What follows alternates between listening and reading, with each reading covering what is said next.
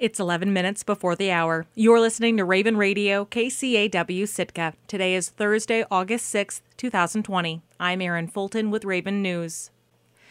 Two young Sitkans have tested positive for the coronavirus. Sitka health officials announced the new cases in a press release Wednesday. Both female patients are between 10 and 19 years old. Both had symptoms when they were tested on July 31st and are now isolating. State health officials have begun the contact tracing process. That makes 27 resident cases in Sitka. 12 non resident cases have also tested positive. One person has been hospitalized, and four cases are currently active, according to city data. The two young patients received their diagnoses just a few weeks before schools are set to open in Sitka and across the state. Of the over 3,000 Alaska residents who tested positive for the coronavirus as of Tuesday, around 15% of them are 19 years of age or younger, according to state data. The first and only cruise ship to sail in Southeast Alaska during the pandemic is back in Juneau just four days after departing the capital city. On Tuesday, a passenger on the ship received a call that he had tested positive for COVID 19. The ship's operator, Uncruise, was the only company offering ship based trips in Alaska this summer. All five scheduled trips have now been canceled. KTOO's Jennifer Pemberton reports. The ship, the Wilderness Adventurer, operated by Uncruise, left Juneau for a week long trip on Saturday. The company had taken a lot of precautions, and its COVID 19 safety plan had been approved by the state. According to Uncruise CEO Dan Blanchard, all passengers were required to get tested for COVID 19 up to five days before traveling to Alaska and boarding the boat. But on the third morning of the trip, the ship was anchored in a cove somewhere in the wilderness of southeast Alaska. Blanchard says most of the guests were off the boat and off exploring, and some of them had cell phone service. Our guest received a call um, from the testing facility uh, in Juneau, uh, run by the state of Alaska, that their second test uh, had come back positive. This passenger from the lower 48 was tested four days before flying to Juneau and had arrived with a negative test result in hand, the company said. It was a second test at the Juneau airport that showed he was positive. The guest contacted the boat's captain, who contacted the authorities, and the company's plan went into effect. All passengers were quarantined in their cabins until the ship returned to Juneau. In a Wednesday morning call with reporters, Blanchard said that most of the Wilderness Adventurers guests had arrived in Juneau the same day the trip departed. The passenger who tested positive arrived by plane sometime before noon on Saturday. Uncruise rented out the Hangar Ballroom, a private dining room in a local restaurant, to use as an isolation area prior to guests boarding the ship. This passenger was there by 3 or 3:30 on Saturday afternoon.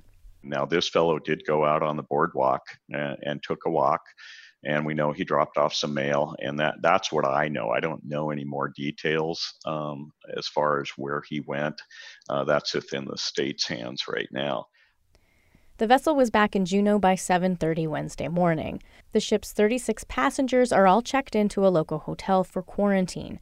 The 30 crew members will quarantine on the vessel. The state's health department will advise the company on the quarantine, which Blanchard says could last anywhere from five days to two weeks. That passenger who tested positive, along with their immediate travel companions, were tested on board, and those tests are off to the lab. The ship was carrying enough COVID 19 saliva test kits to test everyone on board twice. No one on the ship has shown any signs or had any symptoms of an infection. The guests are bummed but understanding. Um, they've had uh, four fabulous days, truly. Blanchard says all guests will receive a credit for a future trip with Uncruise, but those vouchers won't be good until next year. The other four sailings the company had planned for the summer in Alaska have been canceled. Blanchard said that decision was a combination of what happened on this trip plus the fact that the state recently changed its requirements for out of state travelers. Alaska now requires travelers to have a negative test within three days of leaving home, most test results take at least that long to get back. The challenge for a guest is Am I going to take off on the plane from the East Coast without having a test? And, and quite frankly, we don't want to put the guests in the, that position. Uncruise had tried to reimagine what travel in Southeast Alaska could look like in the face of a pandemic. Probably the two things that could have changed this situation, and one is obvious a vaccine, um, but the other is rapid testing. Hopefully, one of those two things will be available in 2021 and Uncruise can try again. In Juneau, I'm Jennifer Pemberton. This fall, students headed to the University of Alaska Southeast in Juneau, Ketchikan, and Sitka will be able to enroll in a new Associate of Art degree program. That's part of a larger vision that's been in the works for several years to establish a Northwest Coast arts hub. KTOO's Elizabeth Jenkins has more. The new degree program is a partnership between the University of Alaska Southeast, Sealaska Heritage Institute, and the Institute of American Indian Arts in Santa Fe, New Mexico. The agreements were signed a few years ago, but it's taken some time to line everything up.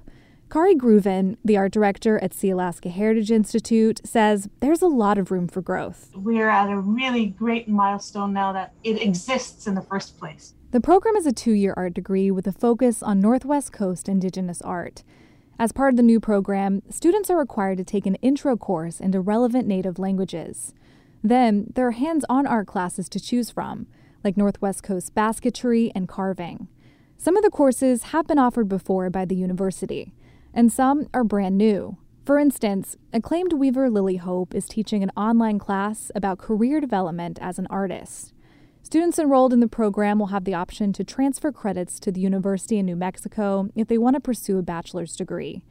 Grooven thinks this kind of comprehensive academic offering is long overdue. She says many people are familiar with the region's formline design, but the associate's program is a way to gain a deeper understanding. In a way, the associate's degree provides a starting point for that journey. With COVID 19, some of the courses will be offered online and some will still happen in person in accordance with the university's pandemic plan. And in the future, students will be able to experience some of these classes on a brand new campus. Sealaska Heritage has already started breaking ground on a 6,000 square foot facility in downtown Juneau. It's being designed to house big projects like canoes and totem poles. The campus is slated to be completed sometime next year. In Juneau, I'm Elizabeth Jenkins. Alaska ranks among the top quarter of states with STD cases. Its syphilis outbreak began two years ago, and cases continue to rise. As KHNS's Claire Stremple reports, the COVID 19 pandemic has prevented public health professionals from getting a handle on the sexually transmitted disease. State epidemiologists recently reported the largest number of syphilis cases ever in the state, and there are online records going back to the 70s. Nearly 250 people reported syphilis cases in 2019, more than double the cases the year before. Then came COVID 19. People don't stop having sex just because there's a pandemic going on. Susan Jones is a registered nurse and the HIV STD program manager for the state's epidemiology department. The pandemic being kind of full scale and operational, it's interfered with public health's ability to respond to the ever increasing number of syphilis cases. And so the message needs to get out so individuals who are at risk for having syphilis know that they need to go in and get tested and treated. She said some people who should get tested may be avoiding clinics and hospitals right now. And public health's best weapon against syphilis is contact tracing. But lately, the department is overwhelmed by COVID 19. Jones's epidemiology section is now a surge center for COVID 19, so staff that usually work on STDs are fighting the coronavirus.